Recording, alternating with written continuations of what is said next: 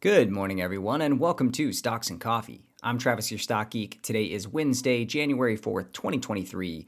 U.S. stocks are up this morning, although it's been a pretty choppy trading session. Stocks started the day up, then turned down after some key manufacturing reports and jobs reports came out, but then stocks did recover. The S&P 500 is currently up about 1%, the Nasdaq is up 1%, and the Russell index is up about 1.7%. In commodities, crude is down 4% to $73 a barrel, natural gas bouncing just a little bit. On the metals, gold is up 1% and silver is up 0.3%, mainly due to a little bit of weakness in the US dollar today. Copper's down 1%. I believe the weakness in crude and copper and some of the choppiness in stocks today is due to the release of the ISM manufacturing report, which showed continued weakness in the manufacturing sectors in the month of December. The US ISM manufacturing reading was 48.4, indicating overall contraction in manufacturing. That is the seventh month of deceleration in that index as well. New orders orders, production, backlog, and prices are all contracting according to the ISM manufacturing report. A decline in prices paid by manufacturers is overall a good thing because manufacturers have been contending with inflation and cost of goods rising last year. However, the pullback in new orders, backlog, and production are obviously a negative. Even though the US economy is more services based than manufacturing based, the pullback in manufacturing activity does often correlate with the decline in GDP because it can often portend a decline in consumer spending. So it is something to watch, and a lot of people do believe that this decline in ISM manufacturing will lead to a decline in the economy and possible recession going into later 2023. That is becoming actually a pretty consensus view out there among Wall Street strategists. So, in a few minutes, I'm going to talk about some of the Wall Street strategists' forecasts for 2023. I'm going to go through some of the reports that they put out at the end of 2022.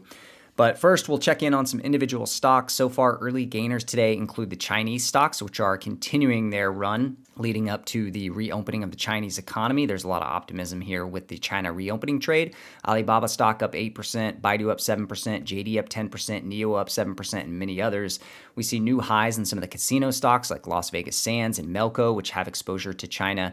We also see new highs in Trip.com, the big booking site out of China, as well as Tencent Music and. Coinbase stock is also up 10% today. There's a little bit of a bounce in Bitcoin and Ethereum, but also Coinbase reached a $100 million settlement with the New York State Department of Financial Services. That regulator had alleged that Coinbase allowed some users to open accounts without conducting background checks. So that wraps up some regulatory headwinds for Coinbase. Memory manufacturer Micron, ticker symbol MU, is up about 6% today after getting an upgrade from a South Korean analyst. That analyst believes that we could be closer to a bottom in the current down cycle with memory production. However, Micron just put out some pretty ugly guidance just a couple of weeks ago, so I'd be surprised if we're getting close to the bottom yet in the current memory cycle. Moving over to the loser side, Enovix is down almost 40% today. The manufacturer of silicon anode lithium batteries announced that they would have a delay in producing out of their new next gen manufacturing facility. So they're dealing with some production issues, and the stock has taken a steep decline because of that. Interestingly, Microsoft is down 5% today after receiving an analyst downgrade. That's also despite the fact that Microsoft has some news out today regarding their Bing search engine. It's rumored that Microsoft is building a version of Bing using OpenAI's ChatGPT, the conversational language model that's used to simulate human conversations. That's been a huge, massive viral hit over the past month or two, and Microsoft building that into Bing could potentially vault Bing up in the market share rankings against Google search over time if it's successful. So, despite Despite that, the analyst downgrade is pushing Microsoft down. I personally think Microsoft is pretty well positioned even going into a recession. Their businesses are so sticky. You've got divisions like Office 365, Windows, Xbox, Azure, GitHub, the search business that are all relatively resilient.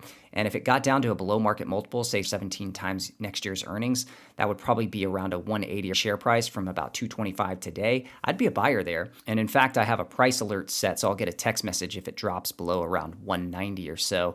I'm using an alpha version of a product called Trade Beacons, which I'll talk more about in the future. A buddy of mine is building that. And it's really cool because you'll be able to get alerts on certain stocks when they move by certain percentages or below certain levels or above certain levels. So I think it's going to be a really cool product. One other thing to keep on your radar today is the meeting minutes from the last Fed meeting in December come out today. So we'll get a little bit more context as to what the Fed members were thinking when they set rates back in December and may give us some indication as to what the Fed is likely to do at the next January and March meetings as well. So that could be a market moving event later this afternoon, although I don't expect it to be that much of a game changer. But keep an eye out there for that, and I'll report on it tomorrow as well.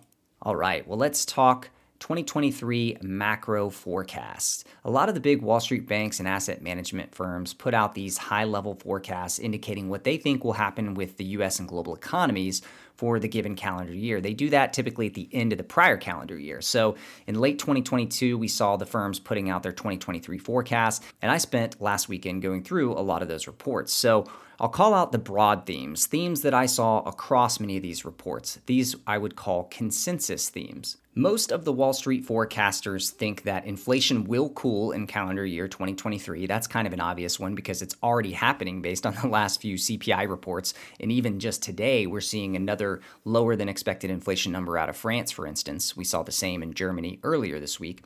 So, a lot of the strategists think inflation will cool. They also think that the global economy will weaken, and we have seen weakening already starting in some areas. A lot of the strategists believe that stocks, or equities as they call them, are still poised for downside due to an earnings decline this year. I've talked a lot about that, about how last year's decline in stocks was mostly due to valuation multiple compression. And this year we could see a little bit more downside, or maybe even significant downside, in stocks that have earnings decline due to recession or weakening economies.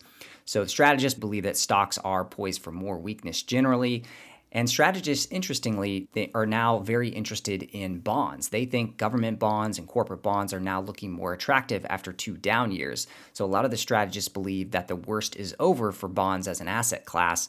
Although they do favor more investment grade and government credits, they think that bond yields could peak and that as yields come down and bond prices increase, we could see positive returns in bonds once again.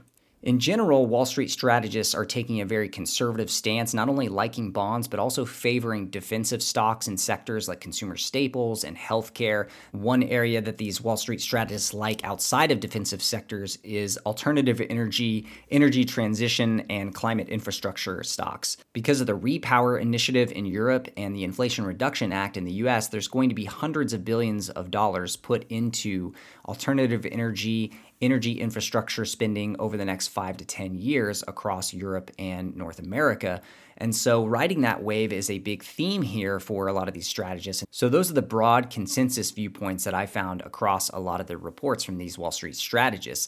Now, it's important to remember that a lot of really good returns can be made by going against consensus when the consensus is wrong. So, for instance, a lot of these Wall Street analysts believe that healthcare is going to be a great sector in 2023 because it's defensive and people need it and consumers will have to spend on healthcare. However, when I look at things like the healthcare insurers like United Health, etc., those had such a run in 2022 that I would be surprised if they can repeat that performance in 2023 because the valuation multiples have become very stretched. So that would be an area where I would be willing to go against the consensus, for instance. It's also worth noting that the forecast of Wall Street analysts is often wrong because they tend to cluster around a very narrow viewpoint, and also they tend to miss turning points in the macroeconomy. In any case, let's dive into some of the more specific forecasts from each firm. So at Goldman, the strategists believe that the U.S. will narrowly avoid recession. They do think the peak federal funds rate will peak out at around 5 to 5.25%, which is, I think, about 75 basis points above where we are now.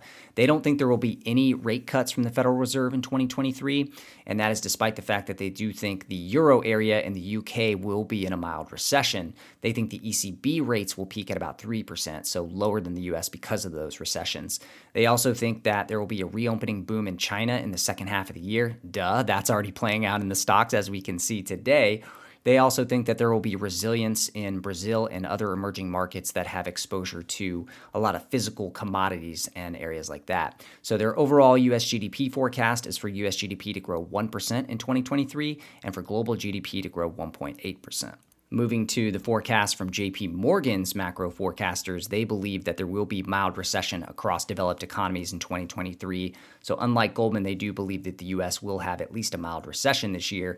They think the peak federal funds rate will peak out at 4.5 to 5%, again, lower than Goldman because of that recession hitting quicker.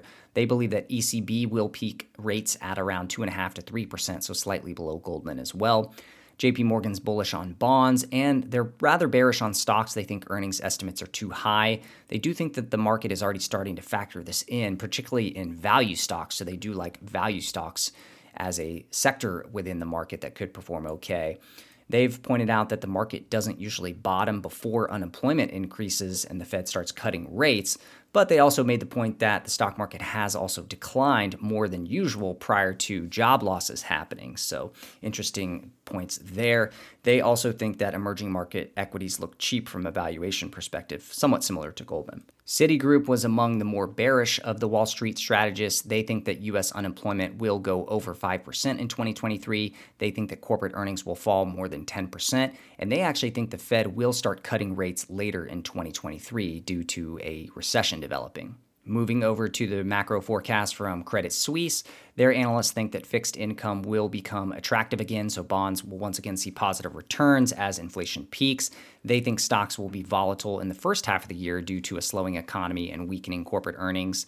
The Credit Suisse forecasters don't think that any developed market central banks like the Fed or ECB will cut rates in 2023.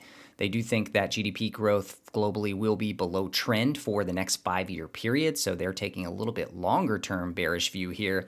Credit Suisse analysts also think that defensive sectors such as healthcare and alternative energy infrastructure will perform best within stock markets. And they also expect the US dollar to remain strong in 2023. Deutsche Bank macro analysts think that GDP growth will slow this year, but it may not mean lower stock markets. In fact, they think that stocks could have a good but not great year, so perhaps mid single digit percentage returns overall. They do think that there will be more stable bond yields, so less volatility in bonds, and that could also lead to lower stock market volatility. Deutsche Bank analysts also think that the euro could rise against the US dollar this year, and they think it will be a pretty good year for Asia as the Chinese economy recovers. They think there's opportunity in energy transition and energy infrastructure areas of the market. They're forecasting US GDP growth of 0.4% and global GDP growth of 2.8%. Wells Fargo macro analysts also pretty bearish. They did point out that bonds have never been down three years in a row, so they are positive on bonds as interest rates peak this year. But they do expect a U.S. recession in the first half of 2023 and a global economic slowdown due to the lagged effects of central bank rate hikes. They expect corporate earnings to decline, but they think that the market could start to gain in the later parts of 2023 as a recovery in the global economy is anticipated for 2024. They think that the upward trajectory of the US dollar will slow this year. They think that US Treasury yields will decline. They think that energy stocks could do well and real estate stocks will underperform. Their GDP growth estimate for the US is negative 1.3%, relatively bearish, but their global GDP growth estimate is positive 0.9%. They expect the federal funds rate to peak at just above 4.5% in early 2023 and then decline to 3.5 to 3.75% by the end of 2023. So they are expecting the Fed to start cutting rates by later parts of 2023. They also said that their crude oil year-end target is 100 to 120 per barrel, and their year-end S&P target is 4,300 to 4,500. So that's actually relatively bullish compared to some of the other forecasters when it comes to U.S. stocks by the end of the year. So while Wells Fargo believes the economy will remain weak for full year calendar 2023, they think the Fed cuts towards the end of the year will create a positive return for equities overall. It's an interesting forecast. The strategists from asset manager BlackRock think that stock valuations and earnings estimates currently don't reflect the economic damage ahead. They're pretty bearish overall. They are positive on short term government bonds, mortgage backed securities, and investment grade credit, but they are underweight longer term government bonds and developed market stocks. They also expect persistent inflation due to an aging workforce, so they have a higher for longer forecast for inflation. Strategists from HSBC are underweight stocks as they expect earnings growth to slow further this year, and they do favor defensive sectors, but also US stocks over European stocks, and they are positive on Chinese stocks as well. They're pretty neutral on the US dollar overall, and they are overweight short to medium term bonds, and they like bonds overall. They think that the markets could actually bottom and recover in late 2023. That's similar to a couple of the other forecasts out there, like Wells Fargo, for instance. So, those are my main notes and highlights from the reports that I had access to. It's always interesting to think how our viewpoints might differ and where consensus could be wrong. It's also worth pointing out that these large banks and asset managers have a ton of people and different divisions working within them. And so, these really just represent the views of a few macro strategists at the firm. I wouldn't say, for instance, that Goldman Sachs, the entire company, believes this or is positioned in this way for this outcome. It's always important to keep in mind that these reports are written by just a handful of people within the firm. So keep that in mind. And I hope this was helpful. If you have any other questions about these reports, hit me up at StockGeekTV on Twitter. Hope you have a great rest of your Wednesday, everyone. I'll see you all tomorrow. Cheers.